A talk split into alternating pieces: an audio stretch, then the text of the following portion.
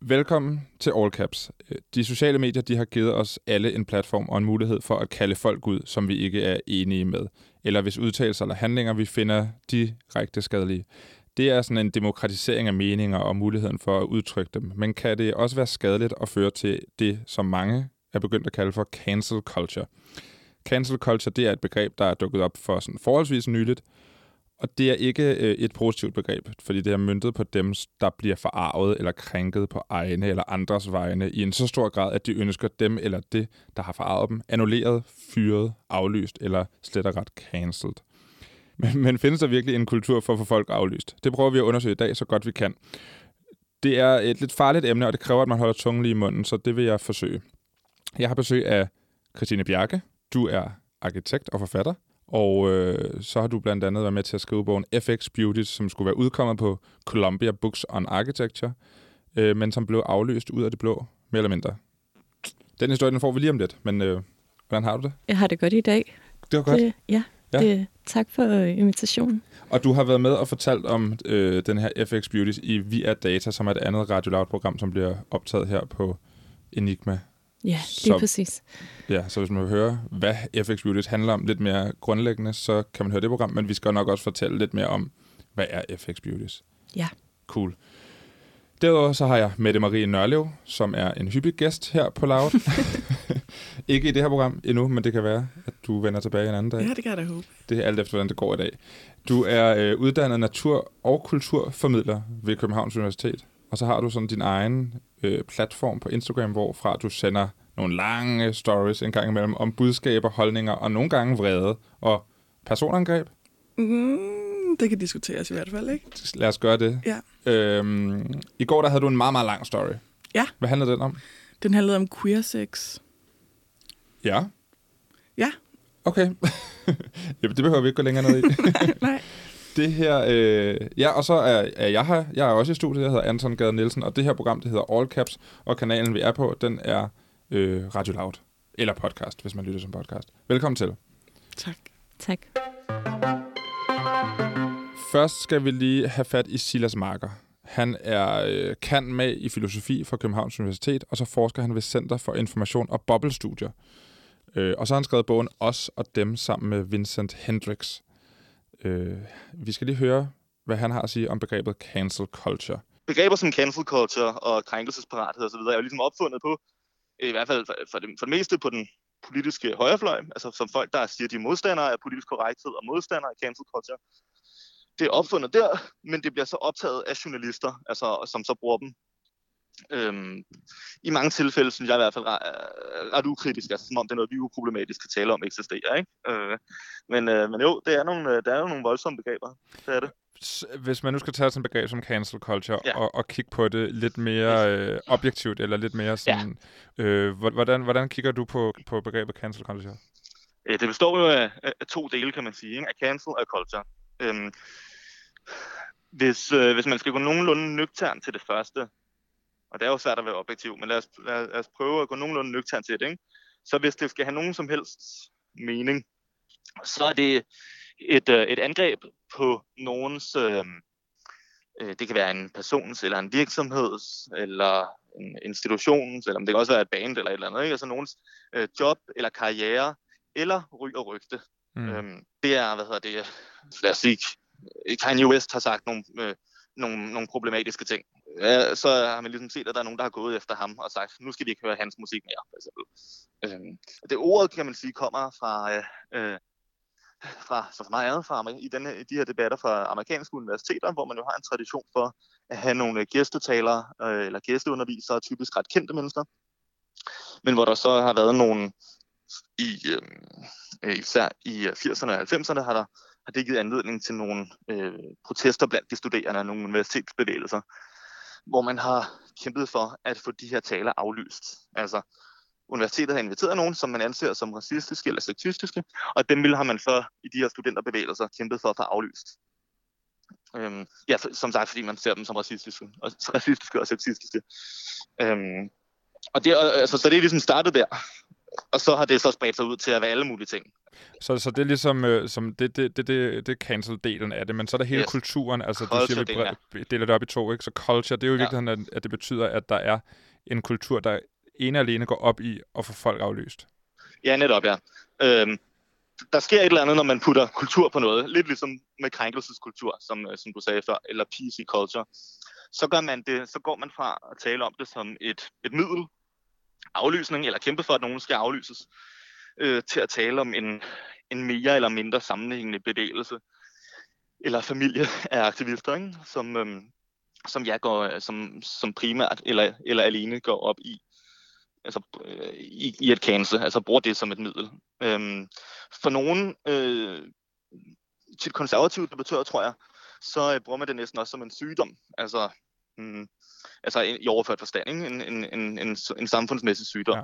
For eksempel når du hører, at cancel-kulturen spreder sig. Mm. Eller øh, vi kan måske også lave en lille parallel til det at tale om, og, og tænke på, at der er nogen, der taler om, at vi har en offerkultur, ikke? Mm. øh, eller en grådighedskultur. Ikke? Altså, en, så behøver det ligesom ikke bare være, så er det ikke nødvendigvis aktivister, men mere en generel mentalitet, der ligesom vokser frem i samfundet. Ikke?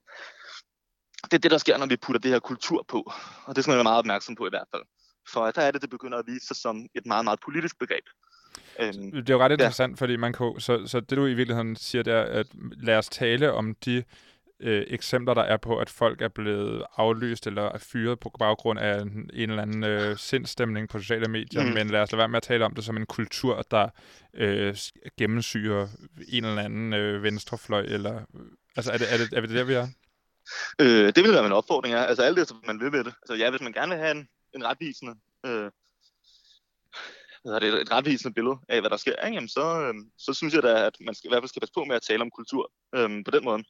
De her soleklare beviser på, at der skulle være tale om en cancel-kultur forstået som en venstreorienteret identitetspolitisk bevægelse, der, øh, hvad hedder det, der, der, der, der, primært fokuserer på at, at aflyse folk. Ikke?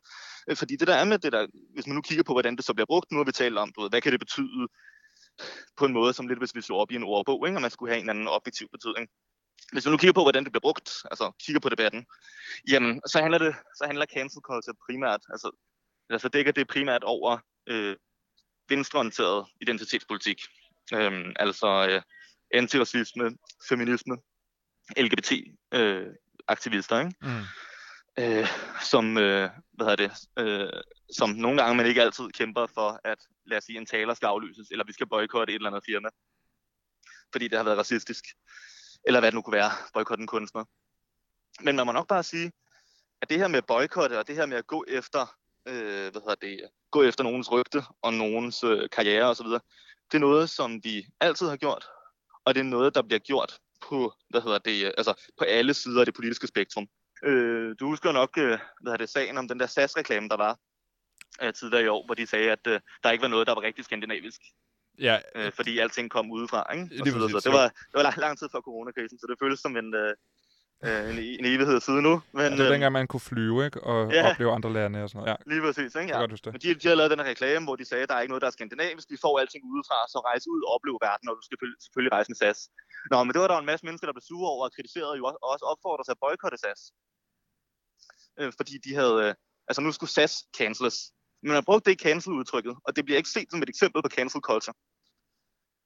Det med, for at summere det hele op og Mm. lave en sløjfe på det, det med, at der er nogle bestemte, der bliver set som cancel culture, venstreorienterede identitetspolitiske aktivister, øh, og, men, mens der er nogen, der gør nogenlunde de samme ting, men ikke bliver set som cancel culture. Det er, øh, altså, sol, det skal jeg passe på med at sige som forsker, men altså et soleklart bevis, for mig i hvert fald ligner det, et soleklart bevis på, at vi står med et, øh, altså et meget, meget stærkt politisk begreb. Så findes øh, cancellations, ja det findes, det har alle brugt øh, gennem tiden, og Mm. øh, med tryk på alle, og med tryk på hele tiden. Findes der en cancel culture? Det, øh, det, det er meget, meget svært for mig at se, altså man overhovedet kan, altså kan bruge det meningsfyldt som en, som en afgrænset bevægelse. Øhm, altså, så skulle man sige, at hele samfundet var en cancel culture. Altså, men så, så mister begrebet også sin betydning. Altså, og det mister især den betydning, det, det primært har lige nu. Ikke? Silas Marker fra Københavns Universitet og øh, forsker ved Center for Information og Bobbelstudier. Hvad, hvad, tænker, hvad tænker du om det, Silas Marker siger, Christine Berge? Altså, det er enormt interessant, også i forhold til, om vi ser det på et globalt plan, eller om vi kigger på Danmark specifikt. Fordi nu kan man sige, i forhold til min oplevelse med de her dynamikker, det har jo især været i forlængelse af, at jeg skulle udgive en bog i USA mm. på et universitetsforlag. Øhm, og hele den udgivelse, det, bogen var trygt, den, var, den havde været igennem alle de forskellige peer reviews, øhm, som er de her standardprocesser inden for udgivelser på akademisk niveau. Og da den så skulle udkomme, som var lige, øhm, hvad kan man sige, der hvor protesterne og demonstrationer og debatten i USA i forhold til race og etnicitet tog til, øhm, så blev den meget hurtigt aflyst. Mm. Øhm, jeg ved ikke, om jeg skal fortælle om selve projektet nu, eller lad os, skal lad, os, lad os vente to sekunder med det, yes. fordi jeg kunne godt lige tænke mig at høre med Marie Nørlev. Hvad, hvad tænker du om, om Sidas begrebsafklaring her, eller hvad man kan kalde det? Jeg vil faktisk rigtig gerne tilslutte mig det, som Silla siger. Øh, og jeg tænker også, at den her demonisering af cancel culture også er en måde at... Øh, altså, det er jo også en magtudøvelse. For det er jo en måde at sådan, øh, altså opretholde status quo og få sådan minoriseret til at tige stille. Øh, fordi cancel culture er et værktøj, som folk, der ikke sidder ved magten, primært bruger til at pege på nogle større strukturer. Ikke? Så det med at ja, altså demonisere det, det er jo en ret nem måde at, øh, at få dem til at tige stille, og så snakke om cancel culture i stedet for at forholde sig til den kritik, som bliver stillet.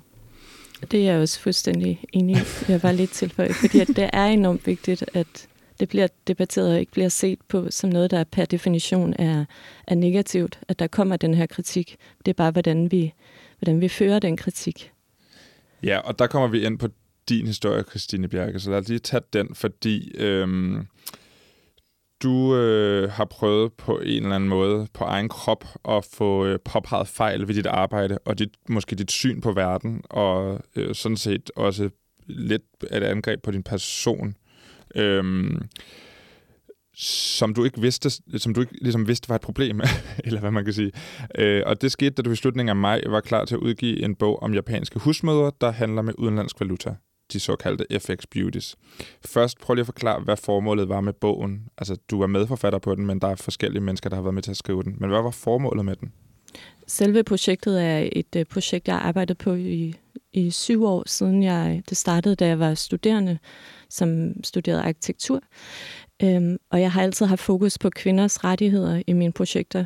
Øhm, og især i forlængelse af mit afgangsprojekt, som var et længere projekt, kiggede jeg øhm, specifikt på øh, kvinders rettigheder i Japan i forhold til, hvad er de her dobbeltroller, som kvinder ofte indtager i forhold til både, især i Japan, både at være husmødre, altså den kulturelle og historiske definition af, hvad er en kvindes rolle, og så den moderne rolle, eller de moderne, sådan mere u- uofficielle roller, som især i Japan er blevet noget, som i stigende grad er noget, som, som er blevet et fænomen, hvor, hvor især husmødre handler med digital valuta fra hjemmet, fordi det er en måde, de kan opbygge en øh, egen økonomi øh, og en identitet og en, og en mulighed for frigørelse, som kan gøre, at de for eksempel kan bryde ud af et hjem og kan starte et, et nyt liv. Øh, og det så, øh, desværre i Japan, og ligesom man ser i, i store dele af verden, er, øh, hjemlig vold et stort problem.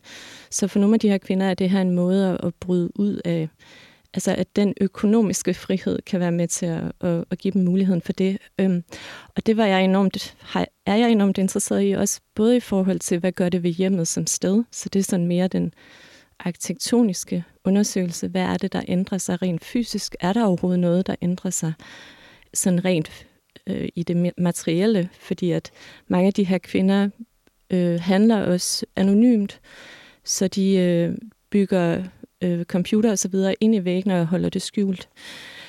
Det er så, øh, da projektet startede, øh, havde jeg som et stort fokus, at det skulle udvikles i samarbejde med kvinderne selv. Så jeg rejste til Japan og, og samarbejdede med forskellige kvindelige organisationer til at, at ligesom få en forståelse for, hvad er det her for nogle hvad er det her for en tabuiseret debat, som, som den er øh, i, i Japan bliver valutahandel også set på som gambling. Øhm, så det er også i forhold til det, så er kvinder, der udfører de her, den her handel. Det er ikke noget, man snakker om. Øhm, men jeg blev hurtigt mødt med en interesse for, at der, de havde brug for, at der kom et blik udefra som ligesom sagde, det her er noget, som er vigtigt, det er noget, vi bliver nødt til at debattere. Men i forhold til, at det skulle komme fra kvinderne selv, var det for, en, for stor en risiko. Øhm, så de seneste fem år har jeg arbejdet med øh, især frontfiguren for netværket.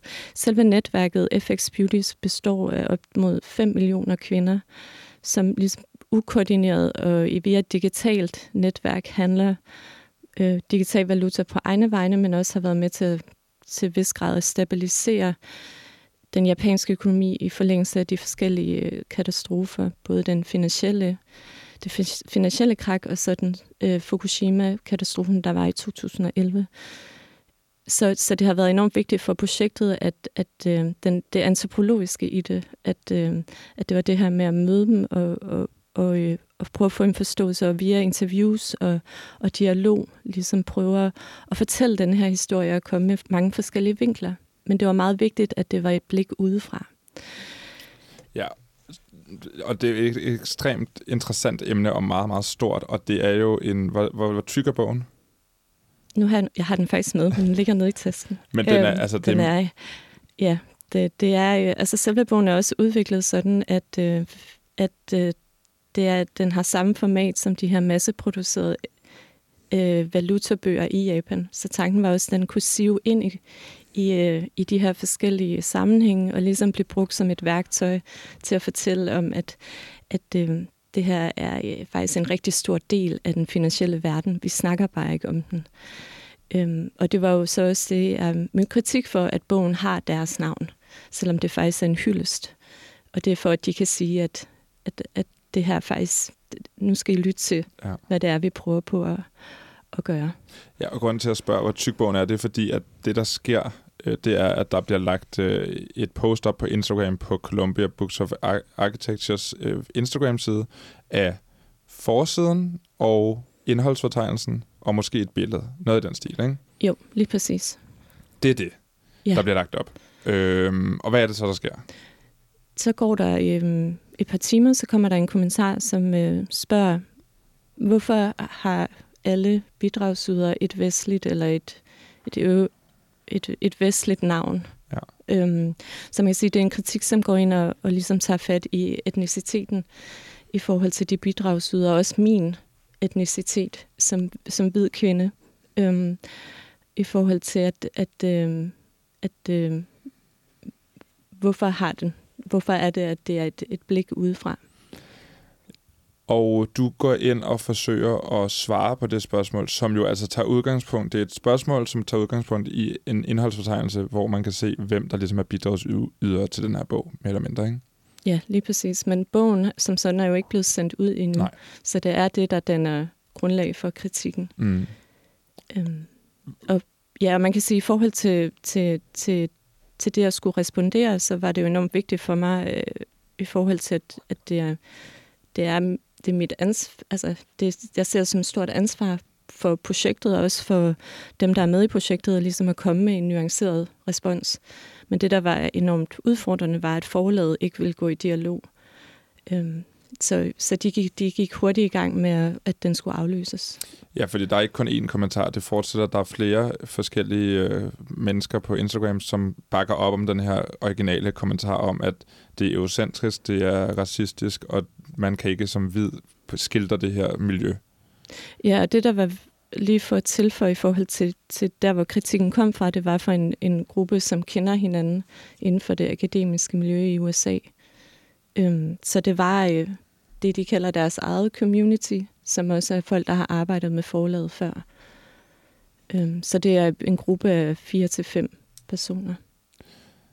Ja, og der er sådan noget 55 kommentarer i alt, eller sådan noget på det der opslag. Og, øh, og, og du går ud og prøver at forsvare det.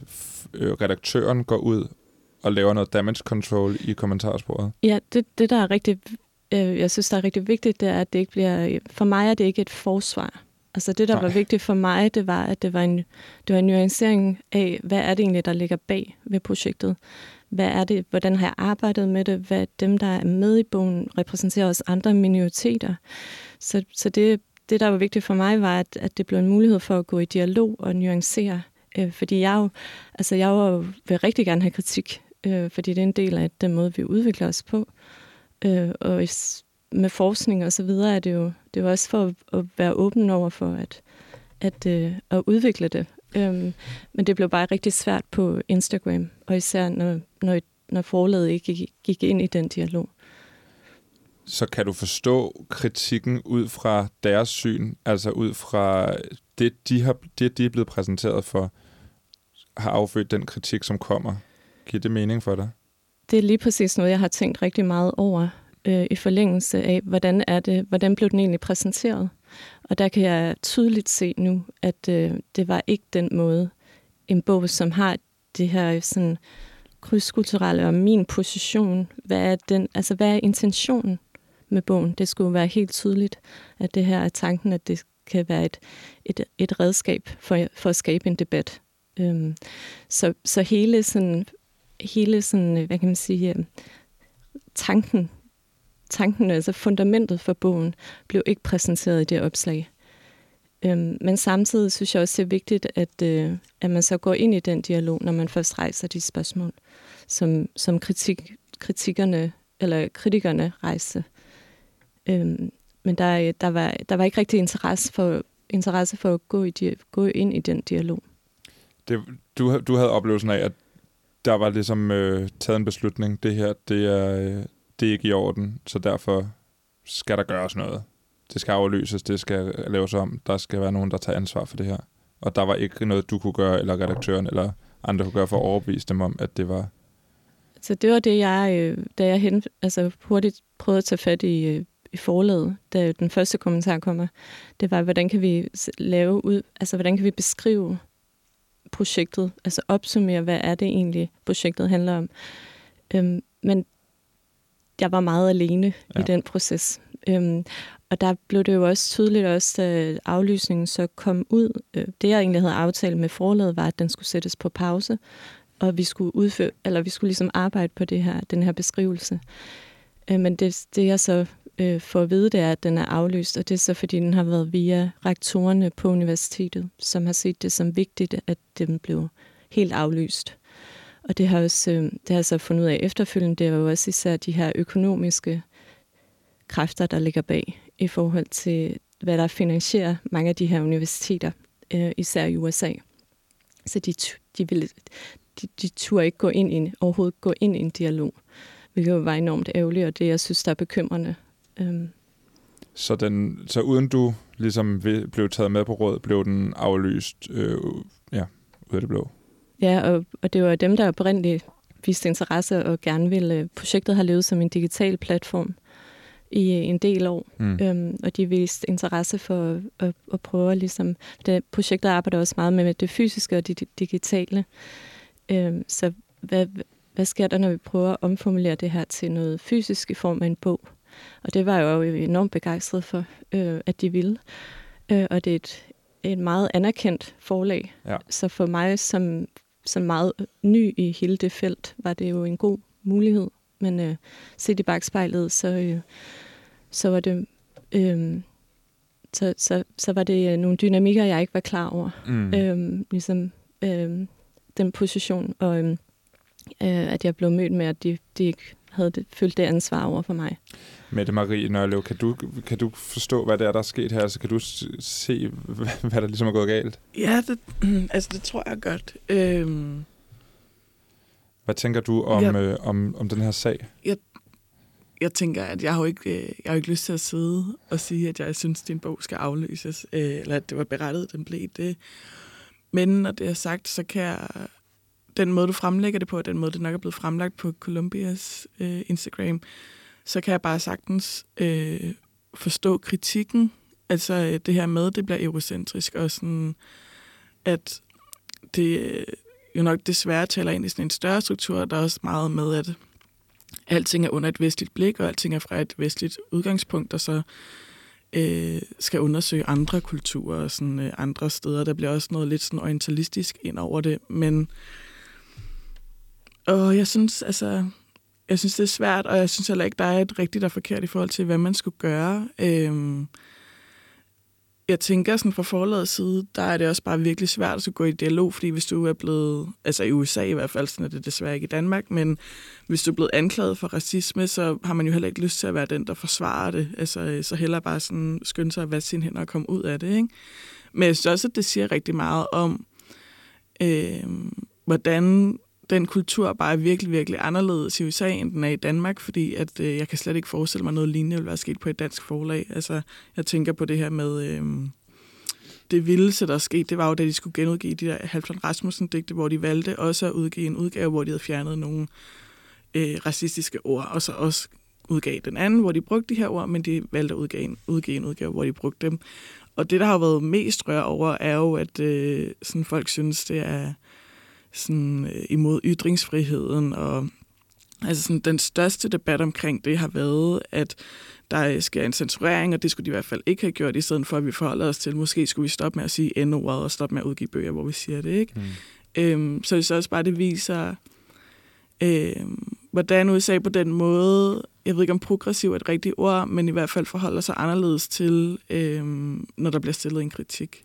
Men er det ikke vigtigt at få hele, altså få hele historien med, før man ligesom går ud og prøver at pege på noget og sige, det er racistisk eller eurocentrisk, fordi hvis man hører øh, Christine Bjerkes forklaring her, så er det jo ikke det, der har været formålet, og det er jo ikke sådan, bogen i sin helhed fremstår, men Nej. fordi der ligesom bare er blevet lagt en indholdsbetegnelse op og en forside, så kunne det godt se sådan ud, men det er ikke sådan. Nej, altså, jeg synes, det, jeg synes, det er svært at svare på, når jeg ikke kender ja. øh, Klart. de andre forfattere, sådan, kender deres etniciteter, hvilke minoriserede grupper, der ellers er med og det ene og det andet, så jeg vil ikke sådan sidde og forholde mig til det.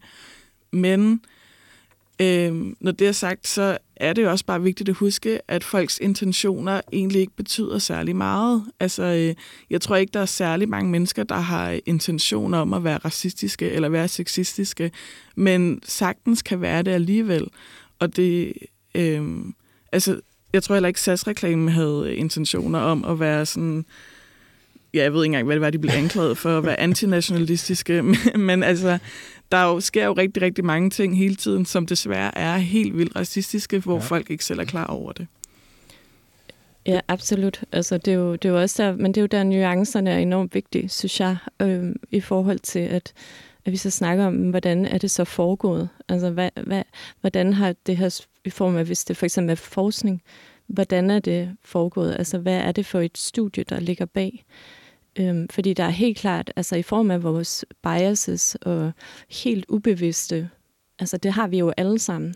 Og man kan sige, det der er rigtig vigtigt ved den debat, der er nu, også især den, der er kommet ud af, at debatten øh, og, og demonstrationerne i USA er, at vi, vi spørger, altså at vi også kigger mere indad og ligesom bliver bevidste om, hvad det er helt ubevidst, vi går rundt med i form af vores øh, uddannelse, vores opvækst, vores samfund som sådan. Men jeg tror også bare, det er vigtigt, at vi ikke føler, at vi ikke kan bidrage, fordi vi har den for eksempel etnicitet eller race, vi har. Men det, det handler om, hvad er det, hvad, hvordan det bidrag, for eksempel, hvad er det, det er, og hvad er det, det kan, kan det hjælpe?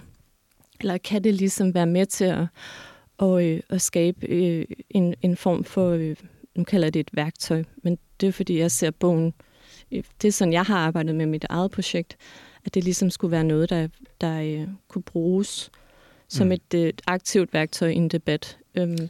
Og det er jo ret interessant, det med det, Marie Nørlev siger, altså, at det kan godt være, at man har gjort sig rigtig mange overvejelser og kalder det et værktøj, eller selv synes, at man har gjort det for de andres skyld. Men hvis det, altså, hvis det ikke er sådan, det bliver opfattet, og hvis man så får kritik for det, så er det bedste, der kan ske jo i virkeligheden, som du selv siger, selvrensagelse og selvreflektion efterfølgende. Absolut, men det jeg synes, der var øh, også i forlængelse af, da, da min bog for eksempel blev aflyst, det var, at jeg blev kontaktet af flere japanske kvinder, øh, som ligesom følte sig krænket af den kritik, der var kommet. Så de, de ville, øh, og det er også derfor, at bogen nu, øh, jeg arbejder på, at den udkommer fra Japan. Fordi det var også det her med, hvem er det, der krænker hvem? Øhm, og der var det, øh, synes jeg, i forhold til den refleksion, jeg også har efterfølgende, og sådan de tanker, øhm, som også er med nu i projektet, det var, altså, hvem er det, der snakker på hvilkes vegne? Øhm, og der synes jeg bare, for mig, det var enormt interessant, at der lige pludselig kom den her også respons fra, og det var også i forlængelse af, at det er i, i samarbejde med øh, gruppen af kvinder i Japan, men at de lige pludselig følte, at det blev fjernet, at de blev censureret. Altså, fordi du tænker, at de blev myndiggjort, fordi kritikken kom fra et punkt, som ikke selv var fra japanske kvinder, eller hvordan? Ja, lige præcis. Altså, Ja. ja. fordi kritikken også gik ind og sagde, hvorfor er det her øh, relevant i forhold til, vi kan ikke se det her er relevant i forhold til et japansk øh, øh, man kalder det publikum, men, Mm. men øh, og det, det følte de var krænkende. Det, der kan ske i sådan en situation, det er jo, at man til sidst, eller at man, man, man bliver nødt til at lægge øh, bånd på nogle ting, man har lyst til at udtrykke for andres skyld. Og det har Silas Marker nogle, øh, nogle øh, pointer om. Prøv lige at høre kort her. man har altid skulle tænke over, øh, hvad man siger. Øhm, og i dag, der skal man, øh, der skal man tænke endnu mere over det, især hvis man, øh, øh, især hvis man er en, øh, altså en, øh, en, en hvid privilegeret mand, jamen, så er der en masse ting, man kunne sige en gang, som man ikke kan sige mere.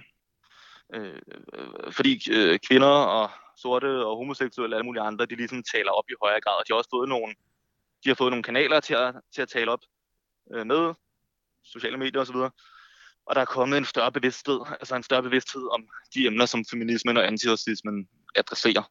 Øhm, så, øh, så man skal, altså, så kort sagt, man skal tænke lidt mere over, hvad man siger, og konsekvenserne øh, altså kan være større, man kan blive hængt ud på internettet osv.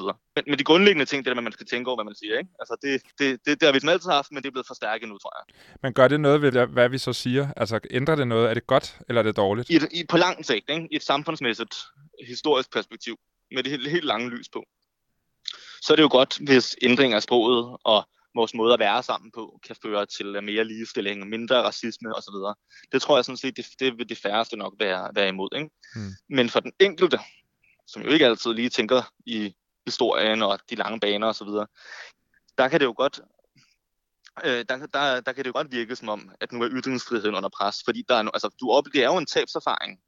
Helt, altså, meget øh, nøgternt set er det jo en tabserfaring, hvis du kunne sige noget en gang, eller feste ja. på en måde en gang, eller gøre nogle ting en gang, som du ikke kan nu. Altså, set fra det enkelte perspektiv, så er det jo en tabserfaring. Så er det altså at sammenligne med, øh, med undertrykkelse eller angreb, angreb på ytringsfriheden. Ikke? Ting kan jo godt være øh, strukturelt frigørende, som er men individuelt begrænsende. Øhm, og, og, det, og det er det, jeg tror, der er, der, er, der er rigtig mange, der mærker. Altså, øh, at, øh, at, at man bliver individuelt begrænset, ikke? Øh, fordi der er nogle ting, man ikke må sige, eller fordi man bliver stillet til ansvar for det, man siger, eller det, man gør på, på internettet på en måde, som vi ikke har kendt mere til før, øh, med shitstorms og så videre. Øhm, og, øh, og, så, ja, og så er der jo selvfølgelig også øh, garanteret nogle, øh, nogle sager med folk, der er blevet uretmæssigt hængt ud. Altså, det er jo, det er jo, bag, det er jo bagsiden ved det, ikke? Altså, folkedomstolen, Mm. hvor, hvor det faktisk går ud, ud over nogens karriere, som, øh, altså, som ikke havde fortjent det, og hvor der i hvert fald ikke har været en, øh, en, en færre rettergang, øh, kan man sige. Og, øh, og der er det klart, der tror jeg ikke, at vi har fundet den der gode måde at diskutere med hinanden på, på sociale medier nu. Øhm, altså, øh, det ved jeg heller ikke, om vi har i den offentlige debat uden for de sociale medier, men især på de sociale medier, der, der er der jo nogle tendenser altså til, til ekokamera og til øh, filterbobler og spredning af misinformation og shitstorms osv. Som, vi- øh, der er nogle problemer, der vi ikke har fået løst endnu. Altså, på den måde er vi alle sammen digitalt nyfødte, ikke? mere end vi er digitalt indfødte. Så det, det Silas Marker her taler om, det er jo, øh, at det kan godt være, at vi, vi har lyst til at sige alle mulige ting, men, men, men for andres skyld bliver vi nødt til at være. Altså, man kan pege på din bog og sige, kunne, kunne det være, at du i virkeligheden skulle have lavet en, en, nogle andre lave den bog? Er det, er, det, er det et bud? Det, øh, det, synes, altså, det, synes jeg egentlig ikke som et argument. Øhm, jeg synes, øh, den måde, jeg har arbejdet eller arbejder med projektet på, øhm, giver mig... Altså, jeg kan ikke se, at øh, hvorfor det ikke skulle være mig, der kunne gøre det. Øhm, og det er jo også et projekt, som øh, altså, kommer ud af et, et, øh, en, et, et meget langt studie, Mm. så det er jo ikke, øh, det er jo ikke noget, en, en hurtig idé, jeg lige har fået. Øhm, ja, så jeg kan ikke, altså, det kunne også have været en anden, men jeg synes, øh, det, det er, jeg føler helt, øh, og det, det er fuldstændig øh, altså overbevist om, at, øh, at, øh, at øh, det er legitimt, at jeg laver projektet. Ja. Tak for historien. Nu bliver vi nødt til at gå videre, men det, ja, vi, vi, vi holder os lidt i den samme, og vi kan godt vende tilbage til det, men Mette Marie Nørlev, vi skal lige forbi dig og din Instagram-profil og det projekt, du har derinde. Ja. Hvad, øh, til at starte med, lille spørgsmål. Hvad er dit største ønske? øh, mit største ønske er ultimativ ligestilling, uanset altså køn og race og seksualitet, vil jeg sige. Ja. Og det Ned med du... patriarkatet. Okay. og det bruger du hver dag på at kæmpe for inde på Instagram. Du bliver kaldt for Instagram-aktivist. Ja, er gør jeg. Af hvem? Mm, ja, lige nu er mig. ja. øhm, jo, det må jeg jo nok tage på mig, at jeg er. Ja. Det er lidt, det er lidt snedet sig op på mig, men øh, jo, jeg er Instagram-aktivist. Ja. Ja, og øh, altså, hvad bruger du? Prøv at fortælle, hvad du bruger din Instagram-profil til. Øhm, altså ligesom alle mulige andre mennesker, så har jeg i mange år bare brugt min Instagram som en form for sådan øh, billeddagbog. Altså når jeg var ude at rejse, og når jeg lavede noget sjovt. Og jeg har haft Instagram siden 2011, og øh, indtil for et halvt år siden, der var det mine 400 nærmeste venner, ja. øh, der fulgte mig. Men, øh, nu er der flere tusind. Ja, nu er der næsten 3.200, som ja. alligevel er en del, synes jeg. Øh, nu bruger jeg øh, rigtig meget min Instagram til at øh, lave rigtig mange stories primært. Øh, på, og jeg har lyst til at sige sådan, formidle og oplyse om en masse forskellige emner. Øh, da jeg havde en mindre platform, der brugte jeg den mere til øh, at kalde folk ud, og der øh, synes jeg også, at jeg kunne være mere flabet og ikke være lige så gennemtænkt og sådan nogle ting, men Øh, det kan jeg ikke rigtig mere. Nu er det mere gennemtænkt, og nu er det mere strategisk, den måde, jeg gør tingene på. Men det er helt sikkert min, øh, altså det er mine stories. Hele mm. mit feed er stadig bare rejsebilleder og selfies. som, som er fra før, for et halvt år siden, hvor du lige pludselig fik mange mennesker på kanalen. Ja.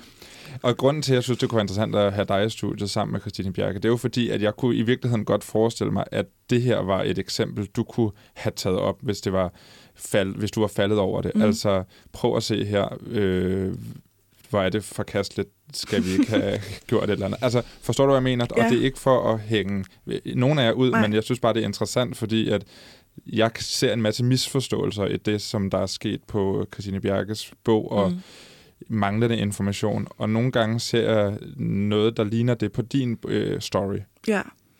Øhm, jo, det kunne det godt, men jeg synes også, altså det, som jeg prøver at bestræbe mig rigtig meget på, som jeg øh, desværre ikke er lykkedes med nogle gange, det er det her med, at inden, altså, i normkritik, så handler det om at pege på normer og strukturer, og jeg vil ikke prøve at personliggøre eller sådan individualisere nogle problemer. Så hvis jeg skulle kritisere den her bog, så skulle det ikke handle om Christina Bjerke, men så skulle det handle om, sådan, er der generelt et strukturelt problem i forhold til, at øh, sådan, alt akademia er fra et vestligt synspunkt, og mange af dem, der, sådan, der laver akademisk teori og forskning og det ene og det andet, er hvide, øh, privilegerede mennesker, altså sådan oftest fra Europa.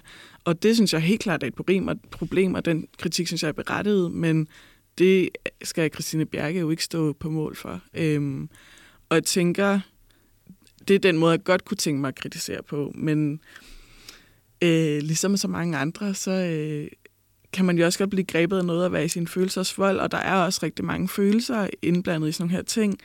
Øhm, og derfor så øh, tror jeg også nogle gange, at jeg har sådan bidraget til den her sådan call-out-kultur, eller øh, cancel-kultur, siger jeg ikke åsøjne nu, fordi at jeg synes, det er altså, diskutabelt, om den overhovedet eksisterer. Mm. Ikke? Ja, ja men, men denne her altså, call-out-kultur, eller vi kalder nogen ud på det, de siger eller gør, som er forkert. Ikke? Og der, mm. der for nylig havde du et eksempel, og vi behøver ikke at nævne navne, men en navngiven dansk kvinde, som du var uenig med, mm. som du så kaldte ud på din profil. Mm. Øh, kan du ikke prøve at fortælle om den øh, situation?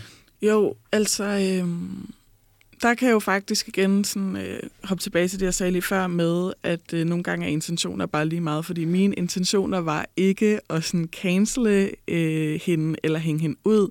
Og øh, fra mit synspunkt af handlede det bare slet ikke om hende, men det handlede om øh, den måde, der var nogle ting, der blev formuleret, og den retorik, der blev brugt, og sådan, jeg synes, det handlede om sådan, den diskurs, hun talte ind i, som var virkelig, virkelig problematisk. Mm. Øhm, den handlede om sådan noget, noget victim blaming og sådan noget. Øhm, men der blev mine intentioner også bare gået tabt, fordi at det, øh, det blev modtaget som et personangreb, og det blev set som et personangreb. Og på en eller anden måde, så fik jeg også bare øh, skabt et rum, hvor at, øh, det lige pludselig blev til sådan en offentlig mudderkastning mm. mellem mig og hende, og øh, hun kom til genmale, hvilket jeg synes var rigtig fedt, men så jeg tror, hun modtog rigtig mange beskeder, hvor folk synes, jeg var skide irriterende og dum at høre på og svinede mig til, og jeg modtog også rigtig mange beskeder, hvor folk også synes, det var på tide, at hun blev kaldt ud, og hun var også irriterende og det ene og det andet. Og øh, det var faktisk ikke det rum, jeg havde lyst til at skabe, og det handlede slet ikke om hende, det handlede om det, der blev sagt, ikke? Så der har du i virkeligheden været offer lidt for, for, for din egen medicin. Altså dine intentioner blev lidt misforstået, og ja. så gik det galt. Ja. Ja, øh, ja det gjorde det jo. Altså sådan, men åh, jeg synes også, hvis der skal laves en kæmpe stor sådan cost-benefit-analyse af det, der skete, så, så tror jeg bare, altså sådan, det har været for the greater good, eller sådan, jeg tror, at der er kommet noget godt og noget konstruktivt ud af det, fordi øh, jeg synes ikke, det var rart at stå midt i orkanens øje, og det er jeg sikker på, at min, øh, min meddebattør, eller min modstander, hvordan jeg skal sige, heller ikke synes, det var. Men jeg tror, jeg håber på, at der var rigtig mange øh, sådan publikummer, eller folk, der så, der var sådan tilskuere til den her offentlige debat, de forhåbentlig også selv sådan begyndte at forholde, eller sådan forholde sig kritisk til, hvad det var, der blev sagt, og øh, hørt på sådan begge sider af sagen, og sikkert også har taget noget med. Og det tænker jeg lige præcis også, at det, der er vigtigt i sådan debatter, at øh, der er bare mig, og så er der bare hende, men så er der også øh, helt vildt mange tilskuere, ikke? Øh, og altså min story blev set af sådan noget 5.500 mennesker, som er virkelig, virkelig mange. Øh, og jeg håber da, at de alle sammen har fået et eller andet ud af det. Ja, fordi man kunne jo stille spørgsmål, hvorfor kontakter du ikke bare hende og siger, hey, er det virkelig det, du mener, eller mm. hvorfor ændrer du ikke holdning? Men pointen her er jo i virkeligheden ikke at gå i dialog med hende og få hende til at ændre holdning. Det er jo, som, jeg, som vi to har snakket mm. om før, for publikums skyld. Prøv, kan du ikke sætte nogle ord på det? Jo, altså fordi jeg har ikke... Øh jeg har ikke nogen dagsorden om at skulle omvende hende, eller overbevise hende om, at jeg har ret. Øh, eller andre for den sags skyld. Eller, det eller, ikke handle nej. om hende hele tiden. Altså, så hvis jeg bare øh, skrev til hende, jeg synes, det her det er lidt nederen, så kunne vi have en snak om det, men egentlig så øh, vil jeg bare bruge det, der... Det var en Instagram-post, hun havde lavet, som jeg repostede i min story. Nu bliver det også meget Instagram-nørdet. Øhm, men egentlig vil jeg bare bruge det, der stod i den post, som, altså, som et symptom på at vise øh, et, et større øh, strukturelt problem, som jeg synes, der er victim blaming, og sådan, altså, øh, det blev bare et eksempel på det, og det, der var helt vildt vigtigt, var det, der stod, og den retorik, der blev brugt, og det handlede ikke om hende, og det handlede ikke om hendes baggrund, og jeg vil ikke sådan ændre hende, men jeg vil bare være sådan, hey, desværre så kan... Øh, der godt nogle gange være øh, nogle problematiske ting pakket ind i feminisme, eller sådan, det er vigtigt, at vi lige forholder sig kritisk til, til hvad der står her. Øh, og selvom at jeg for eksempel også er sikker på, at hun kun har haft gode intentioner, også med en, sådan, en feministisk dagsorden. Der er jo nogle paralleller imellem de to historier, I fortæller, Christine Bjarke og Mette Marie Nørlev.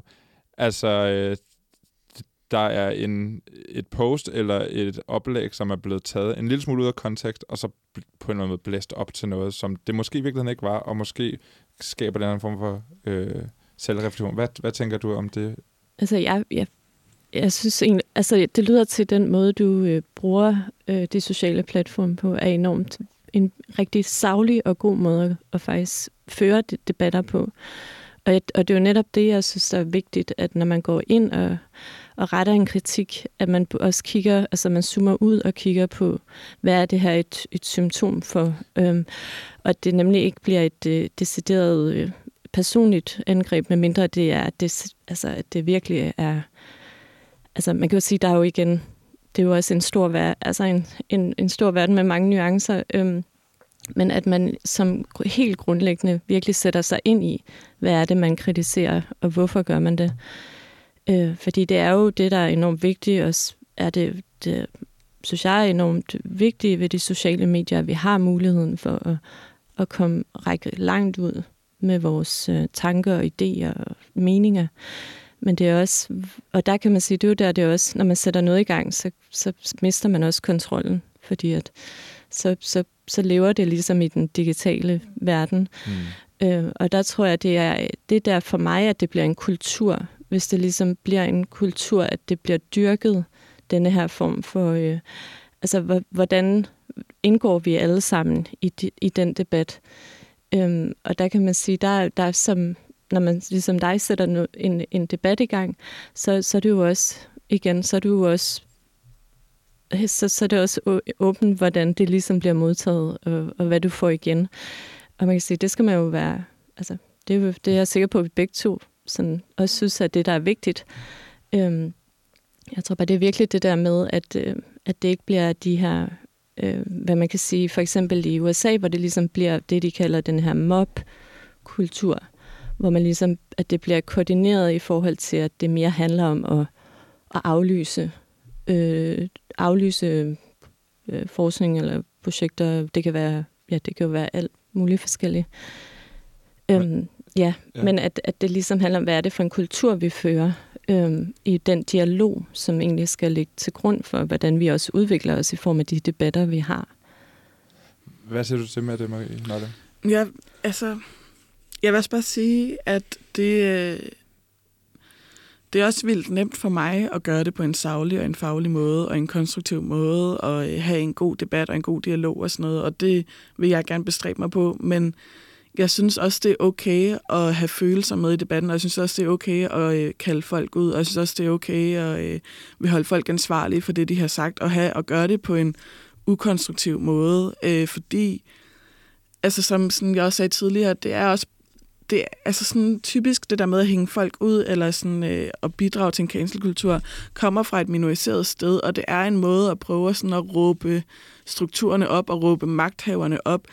Øhm, og jeg tænker, hvis du er altså, øhm, strukturelt undertrykt og har været det hele dit liv, og øh, kommer til at være det hele dit liv på grund af øh, dit køn, eller din hudfarve, eller din seksualitet, så, øh, altså jeg, jeg kan ikke øh, så godt lide den her idé om, at vi skal forvente, at minoriserede personer og undertrykte personer, de skal kunne forklare os i et på en pædagogisk mm. måde, hvad det er, der er galt, og øhm, hvad det er, sådan deres undertrykkere gør forkert en eller andet, fordi det bare reproducerer, altså det reproducerer det samme problem, som de prøver at tale imod, som er sådan, at øh, der sidder nogle magthavere, eller sådan et system, der har det rigtig godt, og så er der nogle mennesker, der prøver at råbe det her op, men så pålægger vi dem, at så skal det altså også blive gjort på en ordentlig måde, og det ene og det andet, ikke? Øhm, som også bare er en afsporing af, altså, af en måde at forholde sig til kritik på.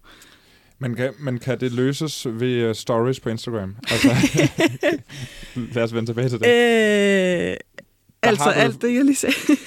Nej, men, men, men måden, vi taler om tingene på, fordi ja. du, du har du jo fuldstændig frit slag for, hvordan du udtrykker, og, og, og andre for den ja. sags skyld, som har en holdning eller har en mening, og som måske er minoriteter på den ene mm. eller anden måde.